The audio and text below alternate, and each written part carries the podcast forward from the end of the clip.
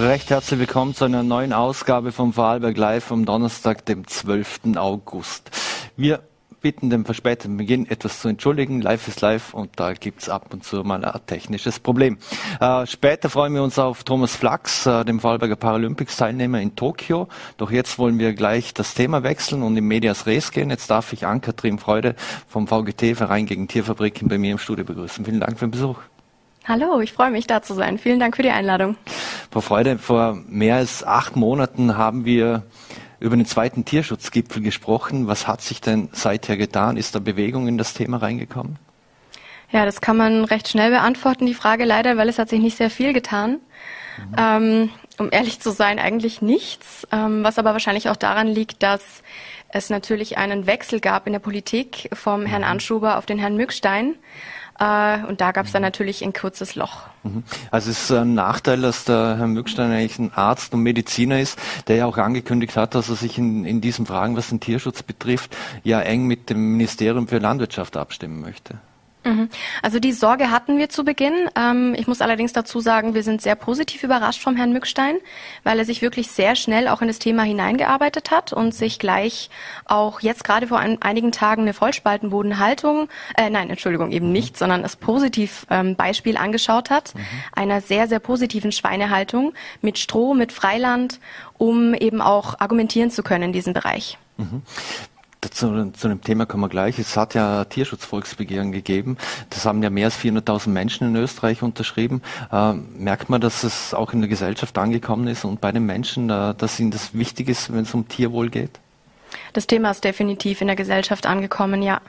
Also das mhm. merken wir ähm, am Infostand natürlich ganz deutlich, wenn wir da mit den Menschen auf der Straße direkt sprechen. Das merkt man aber auch ähm, in den Medien. Es gibt, gibt immer, immer mehr Berichte zu Tierschutzthemen. Ähm, und auch die Reaktionen der Bevölkerung auf diese Berichte sind immer sehr positiv und auch immer sehr fordernd. Also die Bevölkerung fordert auch von der Politik Verbesserungen ein. Mhm. Und ähm, jetzt gerade bei, wenn man jetzt zum Beispiel Umfragen anschaut, es gab eine Gallup-Umfrage zum Beispiel zum Thema Vollspaltenbodenhaltung und da wünschen sich 96 Prozent der Menschen eine Haltung für Schweine auf Stroh. Und mhm. ähnlich sieht es bei Tiertransporten aus. Da sind auch immer fast 100 Prozent der Menschen gegen Tiertransporte. Mhm. Also das heißt, wenn Sie so Aktionen machen, wie zum Beispiel am Stephansplatz in, Wien oder ähnliches oder in Bregenz, in der Kaiserstraße oder, oder wo auch immer und Sie dort stehen und, und dafür werben für, für Ihre Forderungen, ah, da gibt es sehr viel Positives positives Feedback von den, von den Menschen? Ja, fast nur kann man zum Glück sagen. Die Menschen sind auch inzwischen sehr, sehr gut informiert, muss man sagen. Also es gibt ganz wenige, die sagen, ähm, ich habe davon noch nichts gehört, ich weiß nicht, wie das aussieht.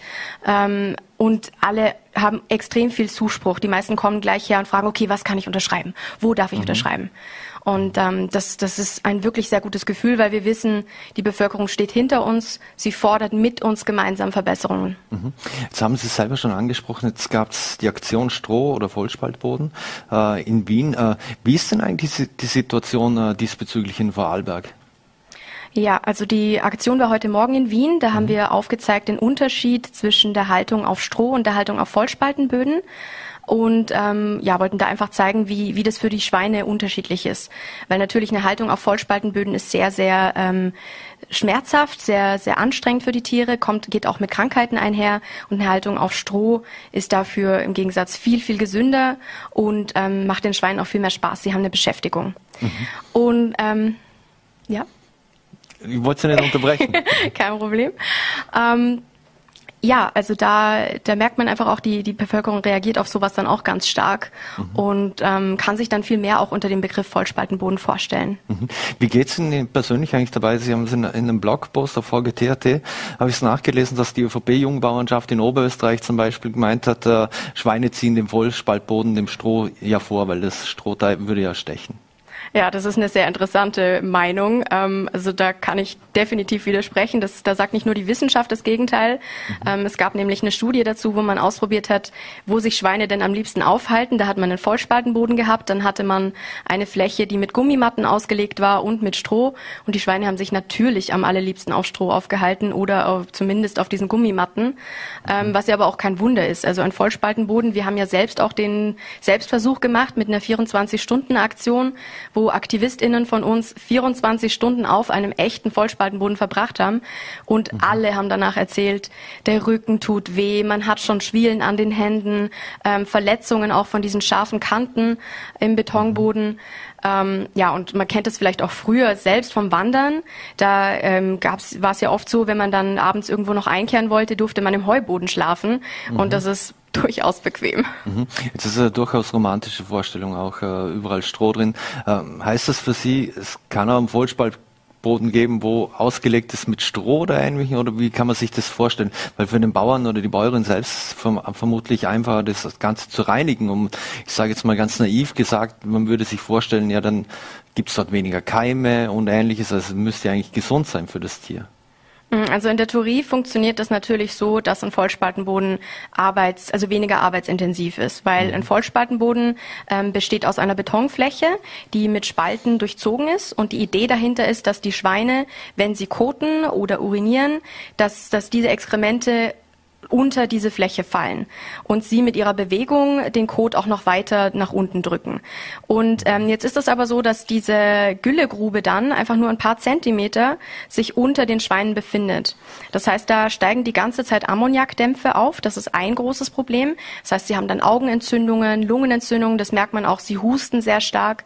Mhm. Ähm, und andererseits die Härte dieser Böden und die Scharfkantigkeit von, von diesen Spalten, die führt dazu, dass die Schweine sich die ganze Zeit verletzen. Also wenn man Bilder sieht oder Videos aus diesen Haltungssystemen, dann haben die Schweine überall ähm, Striche, also wirklich mhm. Verletzungen, äh, auch blutende Verletzungen teilweise. Ein ganz großes Problem sind auch Eiterbeulen, ähm, das ist meistens an den Gelenken. Mhm. Das haben auch schon ganz junge Schweine, haben wirklich faustgroße ähm, Knödel hier an den Gelenken, die dann auch wackeln, wenn sie sich bewegen. Mhm. Ähm, also das ist ganz ganz, schwierig, diese Haltung. Mhm. Wirkt sich das als, als äh, direkt auch auf die Lebenserwartung der Tiere aus?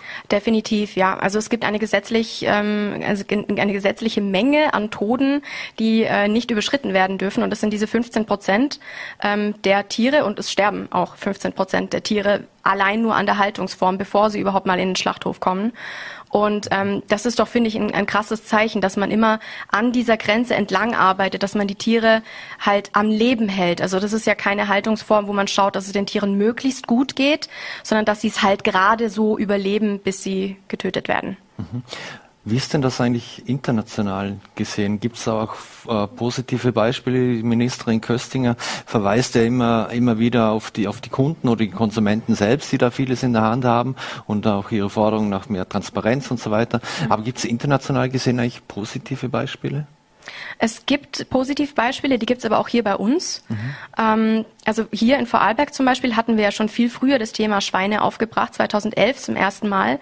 Und da hat nach einer großen Aufdeckung von uns, wo wir äh, 87 Prozent der Schweinebetriebe in Vorarlberg dokumentiert haben, hat einer der größten, wenn nicht sogar der größte, ich glaube es war der größte, ähm, Schweinemester sogar umgestellt von einer Vollspaltenbodenhaltung auf eine Strohhaltung. Mhm. Und ähm, da kennen wir einige Beispiele.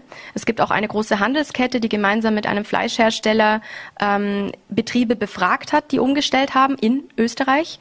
Und ähm, die haben alle gesagt, sie sind froh drum, dass sie umgestellt haben, aus unterschiedlichsten Gründen. Der eine Grund ist, dass sie selbst viel, viel lieber in den Stall gehen. Ist ja auch irgendwie logisch. Es ist viel, viel reinlicher, viel angenehmer mit Stroh. Es riecht viel besser, als wenn man ständig diese Gülle aufsteigen hat, diese Gülledämpfe. Ähm, es ist heller, weil ähm, die haben alle auch auf mehr Platz umgestellt, auf mhm. mehr Licht, haben die, die Zwischenwände aus den Ställen auch rausgenommen und sagen, es ist ein ganz anderes Arbeitsklima. Mhm. Und gleichzeitig geht es den Schweinen auch viel besser. Sie sagen, sie kommen selbst auch besser mit den Schweinen aus. Also sie, mhm. die Schweine sind fröhlicher, sie verletzen sich viel weniger, weil sie haben ja auch eine Beschäftigung mit diesem Stroh. Sie wühlen da drin. Jeder weiß, Schweine wühlen gerne. Oder dazu mhm. haben sie ja diese, diese Nase. Mhm. Ähm, sie wühlen gerne, sie haben was, sie, sie haben was zu tun, sie müssen sich nicht miteinander äh, streiten die ganze Zeit. Mhm. Und das macht viel, viel aus, auch in der Gesundheit dieser Tiere. Mhm, weil Schweine ja auch sehr soziale Tiere sind und sehr intelligente Tiere, wird Absolut. das nach wie vor noch oft unterschätzt. ja, Fall. Schweine sind eigentlich wie Hunde. Also ich sage immer, Schweine sind rosa Hunde, ähm, mhm. weil sie sind auch vom Verhalten total ähnlich. Sie spielen total gerne, sie spielen auch gern Fange, man kann ihnen einen Ball zuwerfen, sie rennen dem dann hinterher. Es, mhm. ist, es ist richtig, richtig süß eigentlich. Mhm. Wenn man jetzt zum Beispiel auf Google mal eingibt, Schweinezucht um Vorarlberg, dann, dann kommt gleich die Seite des äh, Ministeriums für Landwirtschaft und da wird dann geschrieben und ich zitiere, die Voraussetzungen im Vorarlberg durch die ausgedehnten Alpflächen sind perfekt für die Schweinezucht und da wird gleich das Ländle Alpschwein ins äh, ins Feld geführt. Ähm, ist es Realität, dass wir hier sehr viele Ländle Alpschweine, ich sage es mal unter Anführungszeichen, produzieren äh, für, den, für den Fleischkonsum oder ist das nicht die Realität? Also es gibt das Ländle Alpschwein und den Schweinen geht es wahrscheinlich im Vergleich zu vielen anderen äh, verdammt gut. Mhm. ähm, aber man muss dazu sagen, in Vorarlberg haben wir eine, ähm, also wir, wir produzieren nur drei Prozent des, der, der Schweine, die wir dann auch essen möchten danach. Der mhm. Rest kommt aus Innerösterreich und da liegt eigentlich ja auch das große Problem. Da gibt's die mhm. großen Betriebe, die einfach zu 85 Prozent aus Vollspaltenböden existieren. Hier in Vorarlberg haben wir nur ein paar tausend Schweine. Da mhm. gibt's natürlich auch Vollspaltenböden. Wir haben auch hier ähm, Schweinemütter, die in Kastenständen leben müssen ihr ganzes Leben lang. Das wissen wir auch. Das wissen wir eben auch noch von unserer Aufdeckung damals 2011. Einige Betriebe haben damals geschlossen. Warum? Weil sie einfach illegal gehandelt haben, nicht weil äh, sie Angst bekommen haben oder so, sondern weil sie einfach gar nicht so hätten halten dürfen, wie sie es getan haben. Mhm. Ähm, aber ja, natürlich gibt's auch Positivbeispiele. Aber da muss ich einfach auch immer dazu sagen, wenn, wenn ich Fleisch essen möchte und möchte, dass es den Tieren gut geht, was ich jetzt einfach mal jedem irgendwie und jeder unterstellen möchte, dann, dann bin ich der Meinung, sollte man sich das auch anschauen. Wo kommt das wirklich her? Also nicht irgendwelchen Gute, Gütesiegeln vertrauen, sondern wirklich mit den eigenen Augen hingehen und sich das zeigen lassen. Mhm. Wenn Sie die Gütesiegel ansprechen, dann muss ich da kurz einhaken. Ähm, wie kann der Konsument äh, sich am besten informieren und darauf vertrauen, dass ein Siegel, das irgendwo draufsteht, auch mir das wirklich wieder gibt, was ich mir davon erwarte, ohne es kursiert ja auch immer die große Biolüge und, und ähnliches, äh, kennen wir ja alles. Also wem oder was kann ich vertrauen als Konsument?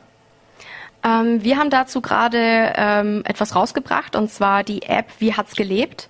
Da kann ich eingeben, was ich möchte. Also ich werde gefragt ähm, nach der Haltungsart, wie möchte ich, dass die Tiere gehalten werden, möchte ich, dass sie Auslauf haben, was für ein Futter möchte ich, dass die Tiere essen können. Und dann da kann ich das jeweils auswählen und am Ende kommt dann raus, welches Gütesiegel meinen Vorstellungen entspricht. Mhm.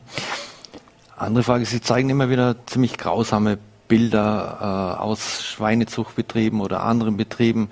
Ähm, sind das äh, Einzelfälle oder wird hier aus Ihrer Sicht mit System gearbeitet? Leider, leider keine Einzelfälle. Ähm, das, das ist immer ein schönes Bild, was man sich vorstellen kann. Und ähm, es wird uns auch oft vorgeworfen, dass wir die schlimmsten Bilder nur zeigen. Aber ehrlich gesagt können wir die allerschlimmsten Bilder gar nicht zeigen. Das würde man gar nicht aushalten. Das heißt, was wir da zeigen, ist die ganz, ähm, die, die Normalität, wie Tiere gehalten werden. Und ähm, wie gesagt, 2011 haben wir hier das letzte Mal flächendeckend dokumentiert und da ging es den Schweinen genauso schlecht wie auf diesen Bildern. Mhm. Wird das Ganze eigentlich vom Staat subventioniert? Dieses System? Ja, natürlich. Das ist ein ganz großes Problem. Ähm, das wir auch sehr stark kritisieren, das ist die Förderung. Weil aktuell ist das Fördersystem ja so, dass die Größe ähm, der, der, des Betriebs ausmacht, wie viel Geld an Förderungen reinkommt. Und ähm, das ist ja ein großes Problem, weil die, die Größe sagt ja gar nichts über die Qualität aus. Ähm, mhm. Und da sind wir der Meinung, eigentlich sollte das Geld an diejenigen gehen, die es besser machen. Weil dieses Geld, das kommt ja von uns SteuerzahlerInnen, oder? Mhm. Und ähm, ich möchte doch, dass das finanziert wird, was ich eigentlich haben möchte. Und wie gesagt, fast 100 Prozent der Bevölkerung möchte eine bessere Haltung haben. Mhm. Und ähm, es geht aber fast 100 Prozent dieser Gelder ähm, in eine schlechte Haltung, in ein Haltungssystem, das ohnehin ähm, am untersten Level vom, vom Tierschutz überhaupt dahin schwebt. Da muss ich auch noch zu, zu der Frage von vorhin sagen, mit der Transparenz, die Frau Köstinger mal anspricht. Sie, sie spricht auch gerne davon, dass Österreich so einen guten Tierschutzstandard hat. Wir sind, gerade in der Schweinezucht, sind wir absolutes Schlusslicht in der EU. Das heißt, wir hangeln uns wirklich am Mindestmaß dessen ab, was irgendwie gerade noch rechtlich in Ordnung ist. Mhm. Jetzt äh, die Bilder aus den Schlachthöfen, äh, wie Sie angesprochen haben, die zeigen ja oft nur einen Bruchteil der Realität. Äh, welche Behandlung sind denn Schweine in diesen verschiedenen Produktionsstufen ausgesetzt? Ähm, also Schweine wie die meisten anderen Tiere durchlaufen verschiedene Haltungsbetriebe. Also es gibt einen Betrieb, wo sie ähm, geboren werden. Da ist mal das eine Problem gleich mal die Mutterschweine, die in diesen Kastenständen gehalten werden. Das, das dürfte eigentlich nur ein paar Tage ihres Lebens erlaubt sein, aber in den allermeisten Fällen, was wir dokumentiert haben, war es immer so, dass diese Schweine nie aus diesen Kastenständen hinaus durften. Ähm, dann wird das Ferkel dort geboren. Ein großer Teil stirbt schon direkt nach der Geburt. Ähm, die, die das überleben, kommen dann in eine, äh, meistens in eine Jugendhaltung nochmal ähm, als Zwischenschritt und werden dann ähm, in größere Mastställe gebracht. Und da ist dann eben die Vollspaltenhaltung das große Problem. Mhm. Und dann gibt es natürlich noch den Transport zum Schlachthof als nächsten Schritt. Ähm, da haben wir auch schon oft äh, Missstände dokumentieren müssen, dass ähm, Tiertransporter zum Beispiel einfach nachts vor dem Schlachthof schon abgestellt wurden, weil man halt tagsüber losgefahren ist. Dann braucht es halt eine Weile, bis man vorm Schlachthof ist. Dann stellt man einfach den LKW ab und geht nach Hause. Und das ist nicht nur verboten, sondern natürlich auch eine große Gefahr für die Tiere, weil wenn da jetzt ein Tier ein Problem hat, es kollabiert, es hat Durst, ähm, mhm. es verletzt sich, es ist irgendwo eingeklemmt, ähm, Spaziergänger kommen vorbei und machen irgendwas, erschrecken die Tiere oder sowas, dann ist niemand da, der ihnen helfen kann. Und das ist ein Riesenproblem, ethisch wie auch tierschutzrechtlich. Und dann als nächstes ähm, kommt natürlich die Schlachtung. Und bei Schweinen ist es meistens so, dass sie mit CO2 ähm, betäubt werden. Mhm. Und das ist ein ganz furchtbarer Vorgang. Das haben wir auch schon öfters dokumentiert. Da gibt's fürchterliche Videos, wer sich das mal antun möchte, ähm, wie das aussieht, weil diese Schweine kommen in, ein, in eine Gondel rein und werden nach unten gefahren in einen Schacht. Und dort ist die CO2-Konzentration eben sehr hoch. Und ähm, die Schweine spüren das. Die, die riechen CO2 im Gegensatz zu uns Menschen. Wir riechen es nicht, sonst würden wir mhm. öfter lüften. Ähm, und die, die schreien dann wirklich um ihr Leben, weil sie spüren, dass sie ersticken. Und das dauert Minuten leider. Mhm. Und dann sind sie betäubt, ähm, hoffentlich, und ähm, werden dann eben getötet. Mhm. Ist eine tier- und artgerechte Haltung, wenn wir von der Idee ausgehen, dass wir Tiere als Konsumgüter sehen, unter Anführungszeichen, oder breite Masse davon, überhaupt vereinbar? Ja, ähm, also aus unserer Sicht nicht, weil wir Tiere als fühlende Lebewesen und Personen ansehen. Ähm, aber natürlich kann man wahrscheinlich das nicht, dieses Lebenskonzept nicht jedem äh, schmackhaft machen. Ähm, drum verstehe ich auch, wenn Menschen sagen, sie möchten zumindest, dass das Tier vorher möglichst gut gelebt hat. Und das ist aber einfach aktuell nicht der Fall. Ähm, also gerade bei Schweinen wissen wir, dass nur 0,05 Prozent aller Schweine so leben, wie es die Leute gerne hätten. Und zwar also vergleichbar mit, mit dem redenden Schwein aus der Werbung, oder? Mhm. Weil in der Werbung sieht man ja immer Tiere auf satten Wiesen, an der frischen Luft, mit der Sonne und alle kümmern sich liebevoll. Und das ist einfach nicht die Realität. Ähm, mhm. Ja, und äh, ich finde, das soll sich einfach wirklich jeder mal anschauen, wie gesagt, wo seine Tierprodukte herkommen. Mhm. Aber auch nochmal ein ganz anderer Aspekt, wenn man jetzt sagt, okay, Tiere sind mir egal. Kann man ja sagen. Mhm. Ähm, dann gibt's ja noch den Aspekt äh, des Klimaschutzes, oder? Und das ist ja aktuell auch mit Fridays for Future ein ganz mhm. großes Thema.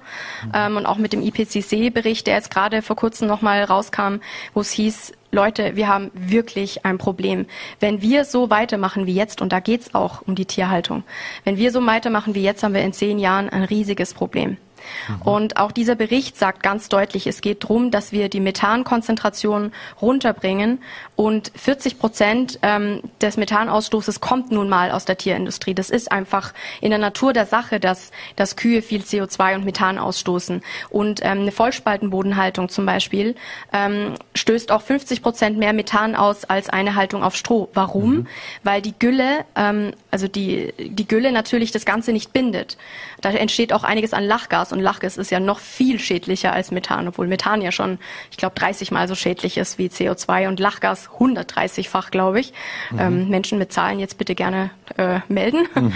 ähm, ja, also da gibt es sehr, sehr viel zu tun und da sollten wir alle dringend einhacken. Wenn Sie, wenn Sie es mit dem Klima ansprechen und ähm, können Sie es aber vielleicht auch verstehen und nachvollziehen, dass dann Menschen oder Bauern äh, oder Unternehmer das vielleicht auch resignieren oder das wegschieben wollen? Vor allem, wenn sie hören, dass mit, zum Beispiel in China baut man 13 Etagen hohes Hochhaus, wo Schweine gezüchtet und für den Verzehr im, im Prinzip gezüchtet werden.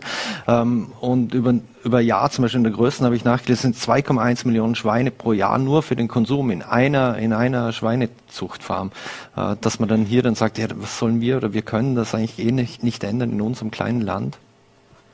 Ja, das, das Gefühl der Resignation kann ich sehr gut verstehen. Auch ich als Tierschützerin resigniere öfter, weil ich, weil ich natürlich einfach merke, dass ähm, gewisse Grenzen auch da sind in der Politik.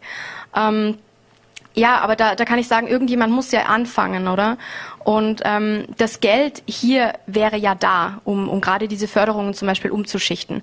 Das heißt, ich könnte in meiner Stallung, in meiner privaten, eine bessere Haltung machen, ohne auf Geld verzichten zu müssen, wenn wir diese Förderungen umschichten. Und ähm, wie mhm. gesagt, die, das Beispiel hier in Vorarlberg, der, der große Betrieb, der umgestellt hat, der verdient jetzt nicht weniger Geld damit. Er verdient gutes Geld. Und er hat aber eine viel, viel angenehmere Arbeitsumgebung. Ähm, er hat nicht die Angst, dass sich ähm, plötzlich die, die Regeln wieder enden, ändern, die gesetzlichen Regeln, und er wieder umbauen muss. Weil das ist natürlich auch eine, eine ähm, Angst, die viele BetreiberInnen haben.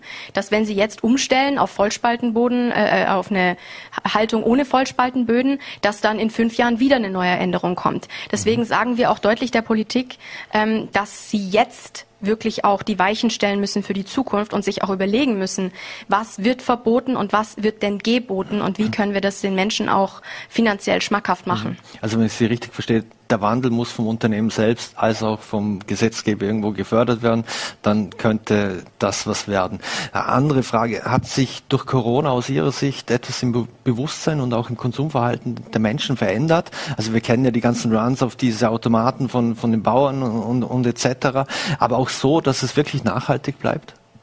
Also das Gefühl habe ich ganz stark. Gerade der regionale Faktor ähm, ist deutlich äh, gestiegen. Das, das sagen auch alle, das sagen die Bioläden, mit denen wir sprechen, das sagen die, äh, die Landwirte und Landwirtinnen, mit denen wir sprechen, sagen alle, sie haben jetzt einen viel, viel größeren Absatz. Die Menschen möchten wissen, ähm, wo die Tierprodukte herkommen. Und ähm, ja, eben, es gibt, es gibt regelrechte Runs da drauf. Und ich glaube, es ist nicht nur jetzt ein Trend einfach, sondern da hat tatsächlich ein Umdenken stattgefunden in der Bevölkerung, was vielleicht auch damit zusammenhing, dass die Menschen Zeit hatten, zum ersten Mal in ihrem Leben auch zu reflektieren. Und ähm, ja, auch Dinge auch mal nachzuforschen. Unsere Gesellschaft und unser ganzes Leben ist ja so kompliziert geworden, eben, dass man schnell mhm. mal resigniert und sich denkt, naja gut, was soll denn ich jetzt als kleiner Mensch da verändern können? Aber im Endeffekt gibt es total viele Sachen, wo wir persönlich auch mit unserer Konsumentscheidung und auch unserer Wahlentscheidung ähm, wirklich viel bewirken können. Mhm. Wir müssen leider langsam zum Schluss kommen, aber äh, Thema, aktuell haben wir wieder sehr heiße Temperaturen, äh, für viele glücklicherweise, für andere weniger glücklicherweise. Ähm, das Thema Tiertransport und vor allem auch jetzt bei diesen Temperaturen, wie groß ist denn da der Stress äh, für die Tiere bei diesen Transporten? Ja, das ist ein ganz, ganz wichtiges Thema jetzt gerade bei den Temperaturen. Ähm, Tiere haben ein sehr großes Problem mit Hitze. Ähm, wir kennen das ja selber, wenn, wenn wir, äh, wir lassen ja auch nicht das Baby oder den Hund ähm, im Auto zurück, verschlossen vorm Supermarkt, weil wir wissen, dass es schon innerhalb von 20, 30 Minuten wirklich zu einem Hitzekollaps kommen kann. Und genauso sieht es bei Tieren auf Tiertransporten natürlich aus. Also solange der Transporter unterwegs ist, gibt es ja zumindest eine Luftzirkulation durch den Fahrtwind, aber auch nur, wenn die Luken offen sind und die ähm, ja, Luft rankommen kann.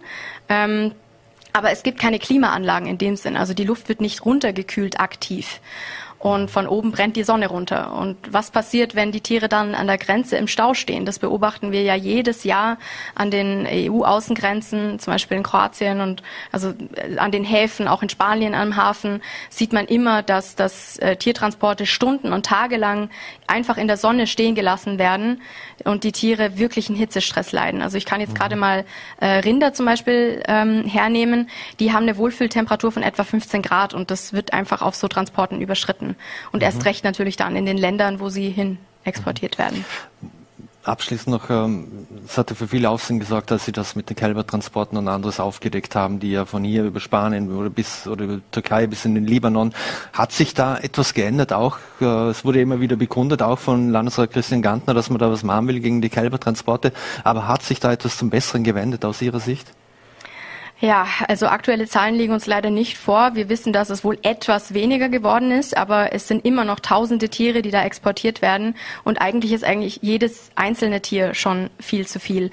Weil jetzt, was sich geändert hat, ähm, ist eigentlich, ja, ein regelrechter Skandal, möchte ich mal sagen, ähm, weil wir jetzt als Vorarlberg ähm, unsere Tiere nicht mehr über Salzburg exportieren und dann sagen, ja gut, was danach passiert, keine Ahnung, sondern wir ähm, fertigen ab bis direkt nach Spanien zum Bestimmungsort zu einem Händler, der auf seiner Homepage ganz offen angibt, dass er danach weiter in den Libanon und andere Länder des Nahen Ostens exportiert. Also hier haben wir die Scheuklappen drauf oder machen einfach die, verschließen die Augen und äh, da wird von politischer Seite, wenn ich Sie richtig verstehe, überhaupt nichts dagegen getan. Wo etwas von politischer Seite getan wurde, das war zum Beispiel in Baden-Württemberg, da hat man im Dezember 2020 sogar verboten, äh, dass man Kälber transportieren darf, weil man den tierschutzgerechten Transport nicht garantieren konnte.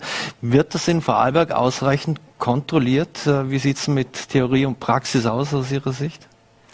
Ähm, es wird nicht ausreichend kontrolliert und es wird auch schon vor der Abfahrt nicht ausreichend kontrolliert, ähm, weil es gibt ja diese, diese Transportpapiere, auf denen Amtstierärztinnen vorher sich den Transport genauer anschauen müssen, um zu sagen, ja, das ist, das ist in Ordnung, das kann man absegnen oder nicht. Und gerade wenn ich jetzt zum Beispiel die Hitzetransporte anschaue, da wird nur geschaut, okay, wie viel Grad hat's denn hier bei der Abfahrt? Okay, unter 30 Grad, kein Problem, kann abfahren. Aber mhm. eigentlich darf diese 30 Grad Grenze, die ist gesetzlich festgelegt, die darf auf der gesamten Route nicht überschritten werden, an keinem Ort zu keiner Zeit. Mhm. Und das wird zum Beispiel nicht mhm. kontrolliert. Das, äh, wäre das überhaupt möglich? Das ist überhaupt nicht möglich, wenn ich mir jetzt denke, eben in den Süden schaue, in Italien, Südfrankreich, Spanien oder wo auch immerhin, 30 Grad ist ja, das ist wahrscheinlich für viele gerade kühl dort. Ja, eben. Also es ist nicht sehr leicht, das zu kontrollieren. Man kann natürlich mit der ZAMK zum Beispiel zusammenarbeiten. Das hat jetzt, ähm, das, das zum, zum Beispiel ist eine kleine Verbesserung, dass Österreich das jetzt machen möchte. Wie das aber durchgeführt wird, wurde uns noch nicht gesagt. Ähm, und natürlich, wenn ich jetzt feststelle, es ist Sommer und wahrscheinlich wird es über 30 Grad haben, dann darf ich diesen Transport eigentlich gar nicht genehmigen. Mhm. Und das ist im Sommer einfach, ja, gang und gäbe, dass es mhm. trotzdem gemacht wird. Mhm. Und eine wirklich allerletzte Frage, die ich jetzt unbedingt noch stellen muss, ist, erst im Juli haben ja VGT-Aktivisten und Aktivistinnen einen Schweinemastbetrieb nahe St. Pölten besetzt. Äh, wie ist das eigentlich? Äh, bewegen Sie sich da in einer rechtlichen Grauzone oder gehen Sie da nicht direkt auf die, auf die Betriebe hin? Und wir kennen Sie aus der Diskussion mit Fridays for Future, die ja von einem großen Mineralölkonzern offensichtlich äh, bespitzelt und beobachtet wurden. Wie ist, wie ist das bei Ihnen und auch mit Attacken auf Ihre Mitstreiter und Mitstreiterinnen? Ja, also solche Gedanken sind uns natürlich immer im Hinterkopf, weil natürlich haben wir mächtige Feinde und mhm. müssen da auch immer ein bisschen auf unsere Sicherheit aufpassen.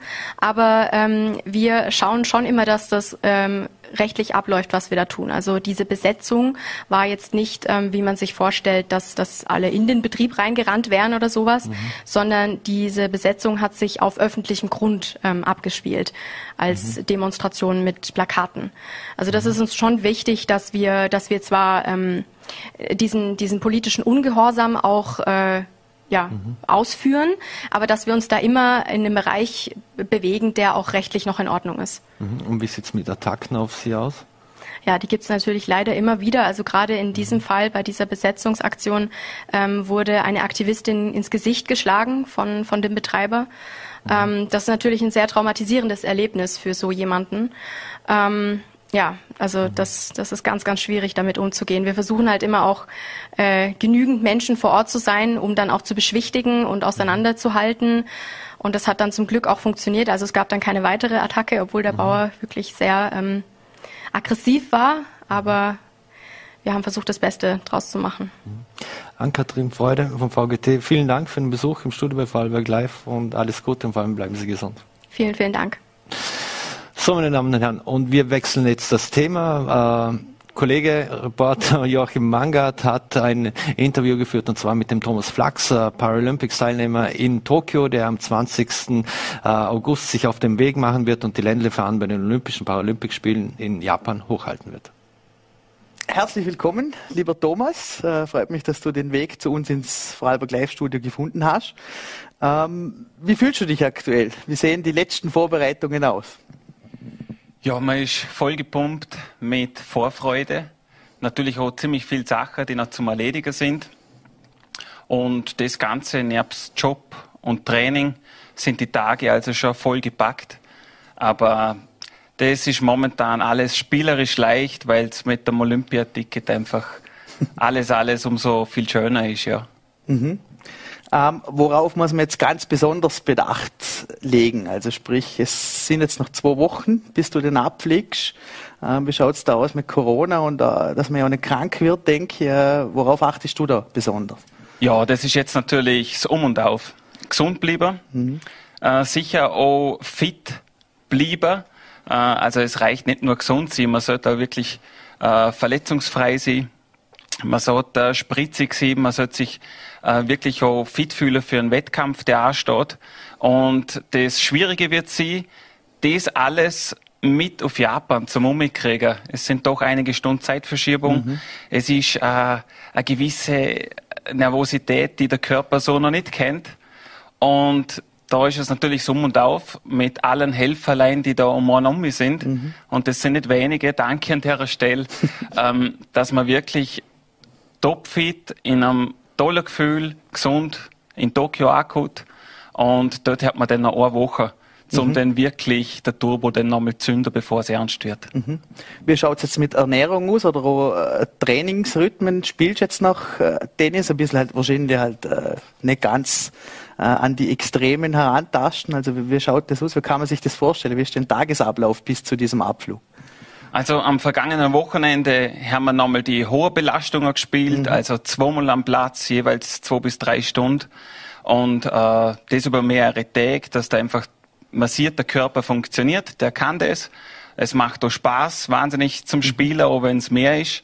Es zwickt nicht, es, man erholt sich relativ rasch auch wieder.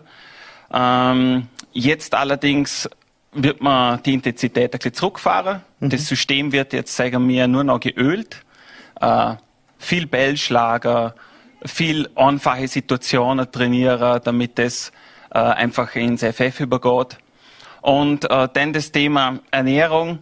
Noch nah, jeder Sportler weiß, gerade wenn man weiter fliegt, dass Verdauung funktioniert, ist einfach wichtig. Und da werden jetzt schon die Grundsteine gelegt. Also natürlich äh, hilft man da dem Körper so gut wie möglich, dass einfach das System, und das ist es, mhm. auch funktioniert, ja. Mhm. Die Olympischen Spiele sind jetzt vorbei. Ähm, welchen Eindruck hast du persönlich von den Spielen mitgenommen? Hast du das Tennisturnier zum Beispiel besonders genau verfolgt oder Eindruck, welche Eindrücke ergeben sich für dich, gerade auch in Bezug dessen, dass du da jetzt bald selber auf den Plätzen stehst? Also ich habe die letzten Jahrzehnte Olympia immer verfolgt und ich schaue das ganze Jahr Tennis. Mhm. Also immer und überall. Das gehört zu mir dazu, so wie andere auch Fußball schauen, ich schaue vor allem Tennis. Aber gerade wenn Olympia ist, gerade dann schaue ich alles andere als Tennis an. Mhm. Da gibt es so viele Sportarten, die sieht man wirklich nur alle vier Jahre in so einem großen Umfeld. Und dann, dann schaue ich Tontauben schießen an und auf einmal schaue ich ein Volleyball-Match an zwischen zwei Nationen, wo ich niemanden kenne. Ähm, das passiert nur bei Olympia. Mhm. Und natürlich, das Tennis verfolge ich dann mit, wenn es eng wird, wenn es um Medaille geht. Ähm, wenn der Philipp Oswald spielt, äh, wenn Österreicher mhm. im Einsatz sind, das sind sicher Momente, boah, da, da kribbelt es dann ganz extrem mhm. und, und Vorfreude explodiert dann schon. Also, aber ja, jeder Medaillen-Event, wo ein Österreicher vor der Straße war oder wo einfach die Emotionen sich überschlagen auf einem so einem Sportplatz und ja, da lernt man schon ganz anders mit, wenn man selber so ein T-Shirt hat, wo, wo der Bundesadler drauf ist. Das mhm. ist einfach ein einzigartiges Gefühl, ja, das ist mhm. richtig schön.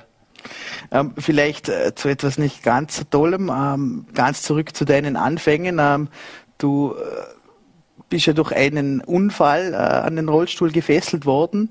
Ähm, wann folgte denn bei dir wiederum die Entscheidung, sportlich wieder aktiv zu werden und gerade auch in so ein, Spitz, in ein Spitzensportsegment zu kommen? Also ich habe das wahnsinnige Glück gehabt, dass ich schon vor meinem Unfall einen sehr guten Kontakt hierhin zu aktiven Rollstuhlsportlern. Mhm. Das ist über meinen Vater, über meine Familie, haben mir schon einfach Leute im Rollstuhl kennt, die sportlich sind, die waren aufgestellt, sind mit im, im Lehrer gestanden. Mhm. Und mir ist dann ein Mountainbike-Unfall passiert mhm. und schon wenige Stunden nach der Operation sind Leute bei mir im Intensivzimmer gestanden, also oder kockert im Rollstuhl in mhm. dem Fall, die mir Mut zugesprochen haben und wo ich, denen habe ich es gelobt, mhm. dass es funktionieren kann, der Werk zurück. Und denen bin ich heute noch wahnsinnig mhm. dankbar. Die wissen ganz genau, wen ich meine. Und ähm, da war relativ schnell klar, dass die Worte an den Rollstuhl gefesselt für mich nicht gelten mhm. und die gelten im Übrigen, im Übrigen für ganz viele, ganz viele nicht. Mhm. Und ich kann jeden nur ermuntern zum Sport machen. Gerade wenn einem was Gröbers passiert, ist das ein möglicher, aber sehr guter Werk zurück ins Leben. Mhm. Ähm, wann kam die Entscheidung für Rollstuhltennis denn? Weil du hast, glaube ich, verschiedene Sachen ausprobiert. Ja. ja, also Tennis spielt schon mein ganzes ja. Leben eine Rolle. Ich spiele jetzt schon 30 Jahre. Mhm. Und ähm, ich habe eine relativ hohe Querschnittslähmung. Mhm. Und da habe ich mir mehrere Jahre die Frage gestellt, ob Tennis schon das Richtige ist mhm. für mich, weil ich mir einfach schwer tue. Aber die Liebe zu dem Sport ist einfach ungebrochen. Und dann habe ich gesagt, na, also wenn ich Olympia das Projekt angehe, dann nur in einem, in einem Sport, wo ich ja mit Leib und Seele dabei bin. Mhm. Und deswegen habe ich das Projekt dann auch gestartet, ja. Äh, aber probiert hier nach wie vor, und ich bin auch immer noch dabei, mhm. ein bisschen am Basketballer. Uh, man lässt mich dort mitspielen, obwohl ich uh, oft nur im Werk stand und keine große Hilfe bin. Ich gang wahnsinnig gern Geradler. Mhm. Äh, egal ob jetzt im Berg mit dem E-Bike mhm. oder dem Rie entlang mit dem Rennrad, um mal Kilometer fressen. äh, ein kleiner Langlaufer, äh, gerade im Winter, dass ich ein bisschen komme, weil was ich für mich ausgeschlossen habe, ist Monoskifahren. Ich, okay, tue, ich ja. nicht Skifahren. Mhm. Es ist mir zu gefährlich. Ich bin nicht so der wilde Hund, der man da sehen muss. Und man muss nicht alles machen. Also man glaubt er das gar nicht so, also wenn man so hört, der Kilometerfresser und äh, wie gesagt, wie du auch angesprochen hast, äh, der Rollstuhl stellt offensichtlich keine Barriere oder Grenze für dich dar. Ähm, trotzdem, was, was, was sind die besonderen Anforderungen, das jetzt gerade im Rollstuhl Tennis an einen Athleten stellt? Also wie unterscheidet das sich, sage jetzt einmal, vom herkömmlichen Tennis? Worauf muss man besonders Acht geben? Äh, wie, wie ist die Technik? Ist die komplett anders? Oder was, was sind so die, die besonderen Herausforderungen beim Rollstuhltennis? Ja, gerade am Anfang ist es sehr schwierig, zum das wackelige Ding unterm Hinteren, und das ist der Rollstuhl, mhm in Griff zum kriegen und oben da, wo man Tennis spielt, soll es stabil bleiben. Mhm. Aber unter kriegt man alles andere als Stabilität. Und diesen Rollstuhl ständig in Bewegung zum Heber. Äh, es ist also wie im anderen Tennis, stehen gibt's nicht, du musst dich immer auch bewegen. Mhm. Das ist im Rollstuhl nicht einfach, ist sehr anstrengend. Äh, und das braucht seine Zeit, damit es anfängt, da Spaß machen. Also mir hat Tennis die ersten Monate und vielleicht auch die ersten zwei Jahre nicht viel Spaß gemacht. Mhm. Es war schon eine Quälerei. Äh, aber auch dort haben wir einfach Leute drüber geholfen. Also mhm. gute Freunde, die gesagt haben, jetzt gehen wir Tennis spielen, jetzt tun wir was. Also aufburscheln, oder? Und, und auch Trainer, wo sich äh, wirklich Zeit genommen haben. Äh, das hat die ersten Jahre nicht nach Tennis ausgeschaut. Das war noch mehr Therapie als mhm. Sport. Und das ist völlig in Ordnung. Das braucht halt seine Zeit. Und jetzt ist die Herausforderung, agil zum sein, richtig zum Ball stehen. Und am Schluss ist am Tennis, egal ob im Stehen oder im Hocker, einfach eine Kopfgeschichte. Mhm. Tennisspieler, alle, die da in Tokio aufschlagen, die können alle wahnsinnig gut Tennis spielen. Und die können auch sehr gut mitheben mit Leuten, die im Stehen spielen. Aber entscheidend tut sich im Kopf. Mhm. Und ja, das kann man trainieren weniger gut. Das lernt man nur, wenn man Turniere und Matches spielt, wo es wirklich um was geht. Mhm. Äh, du hast vorher angesprochen, äh, Tennis für das brennst du, für den Sport. Ähm, ab wann kam denn die Entscheidung, dass du da wirklich dieses Ziel gesetzt hast, ich möchte im Rollstuhltennis bei den Olympischen Spielen teilzunehmen? Und was hat sich da denn für dich verändert? Also, dieser Hintergedanke, der ist schon ganz lang in mir und dann sind die Olympischen Spiele in London so an mir vorbeizogen. Ich habe da auch keine Rolle gespielt. Ich war da Protagonist irgendwo unter den Top 200. Ein guter Freund von mir hat da gespielt. Mhm. Den habe ich auch bewundert, weil er einfach fünf Klassen besser gespielt hat. Dann ist Rio gekommen. Ich bin noch nicht äh, jünger geworden in der Zeit. haben dann einmal so ein bisschen auf den Kalender geschaut und haben mir die Frage gestellt, wie viele Chancen habe ich da noch? Und was muss ich alles tun, damit ich da einmal dabei bin? Und diese Idee und alles, das hat dann nach Rio ein, eineinhalb Jahre Zeit gebraucht zum Reifen. Mhm.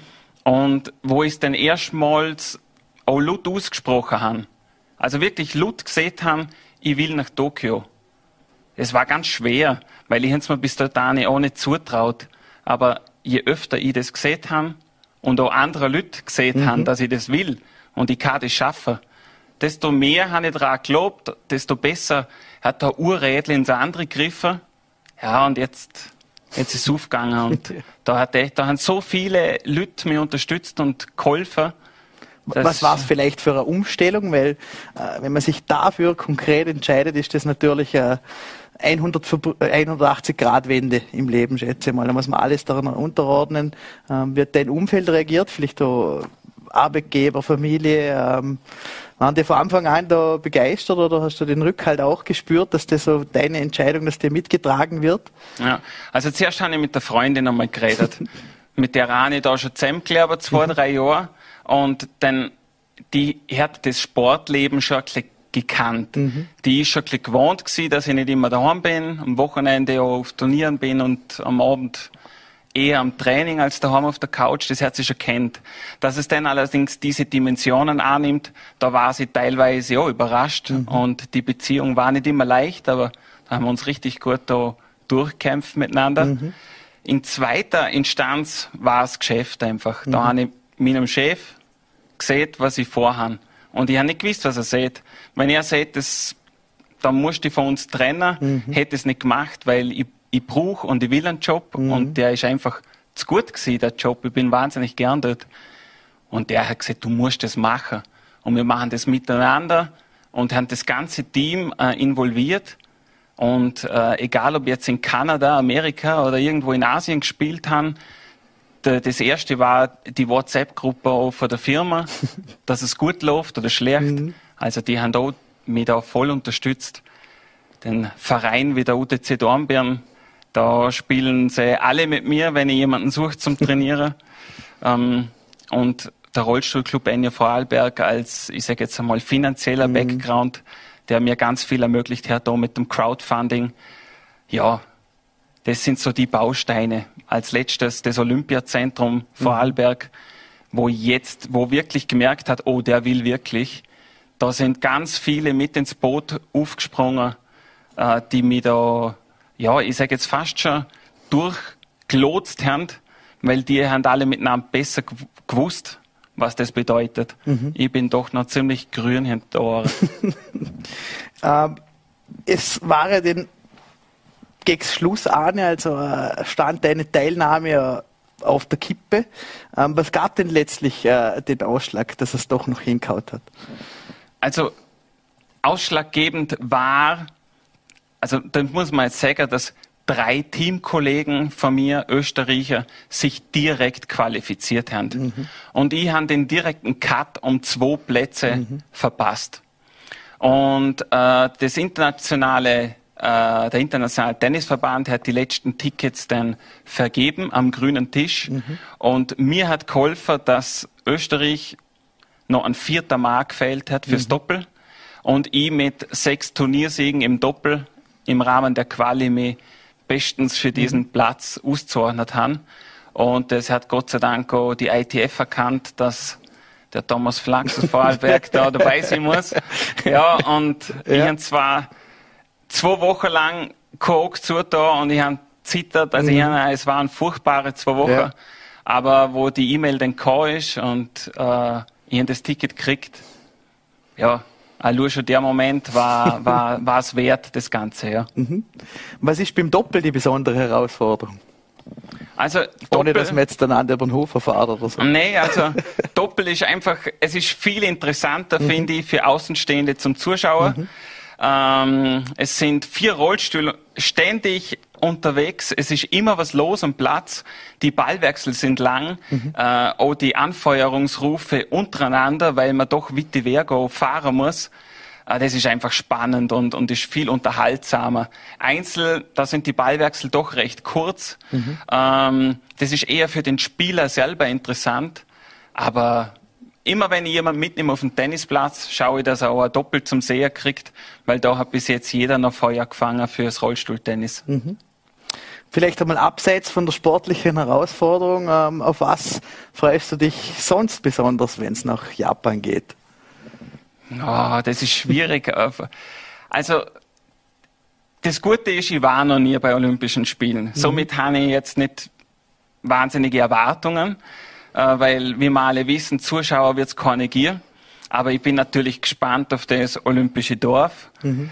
Äh, die ganzen Nationen, die ganze, äh, man muss auch sagen, es gibt wahnsinnig viele unterschiedliche Behinderungen, die mhm. da antreten. Mhm. Also da werden sicher auch Sachen zum Sehen, die habe ich so noch nicht erlebt. Mhm.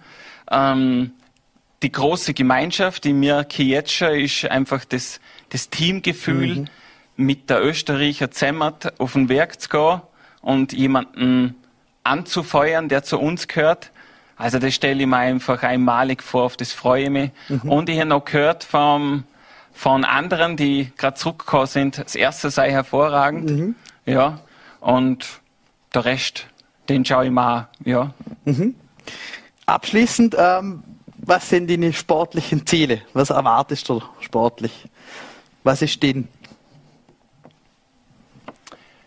Also man muss ganz realistisch ja. sein. Ja, ähm, dass ich jetzt da hocke und mit dir darüber drehe, dass ich nach Tokio fliege, das ist meine persönliche Goldmedaille. mhm. Ja, es ist so schön, dass ich jetzt mal einen kalten Rucker kriege. ja. Und da spiele ich nicht um eine Medaille. Ja. Ich will gut spielen und Spaß haben. Mhm. Dann äh, sage ich mal ganz äh, lieben Dank für deinen Besuch bei uns im Vorarlberg Live Studio. Ähm, wünsche ganz ein tolles äh, Event und viel Erfolg und vor allem viel Spaß. Danke, danke. Und allen, die mir geholfen haben, danke. Und nach dieser echten olympischen Erfolgsgeschichte ähm, darf ich wieder zurück zu Martin Supersberger ins Studio geben und wünsche noch einen schönen Abend. Und Herzlich willkommen. Und der Kollege Martin Supersberger, der ist schon im wohlverdienten Feierabend. Das Gespräch haben wir aus Termingründen vor der Sendung aufgezeichnet. Das war's auch schon wieder mit Vorarlberg Live. Wir bedanken uns fürs Dabeisein, würden uns freuen, wenn Sie morgen wieder einschalten um 17 Uhr hier auf Voller TV, NRT und Ländle TV. Schönen Abend und bleiben Sie gesund.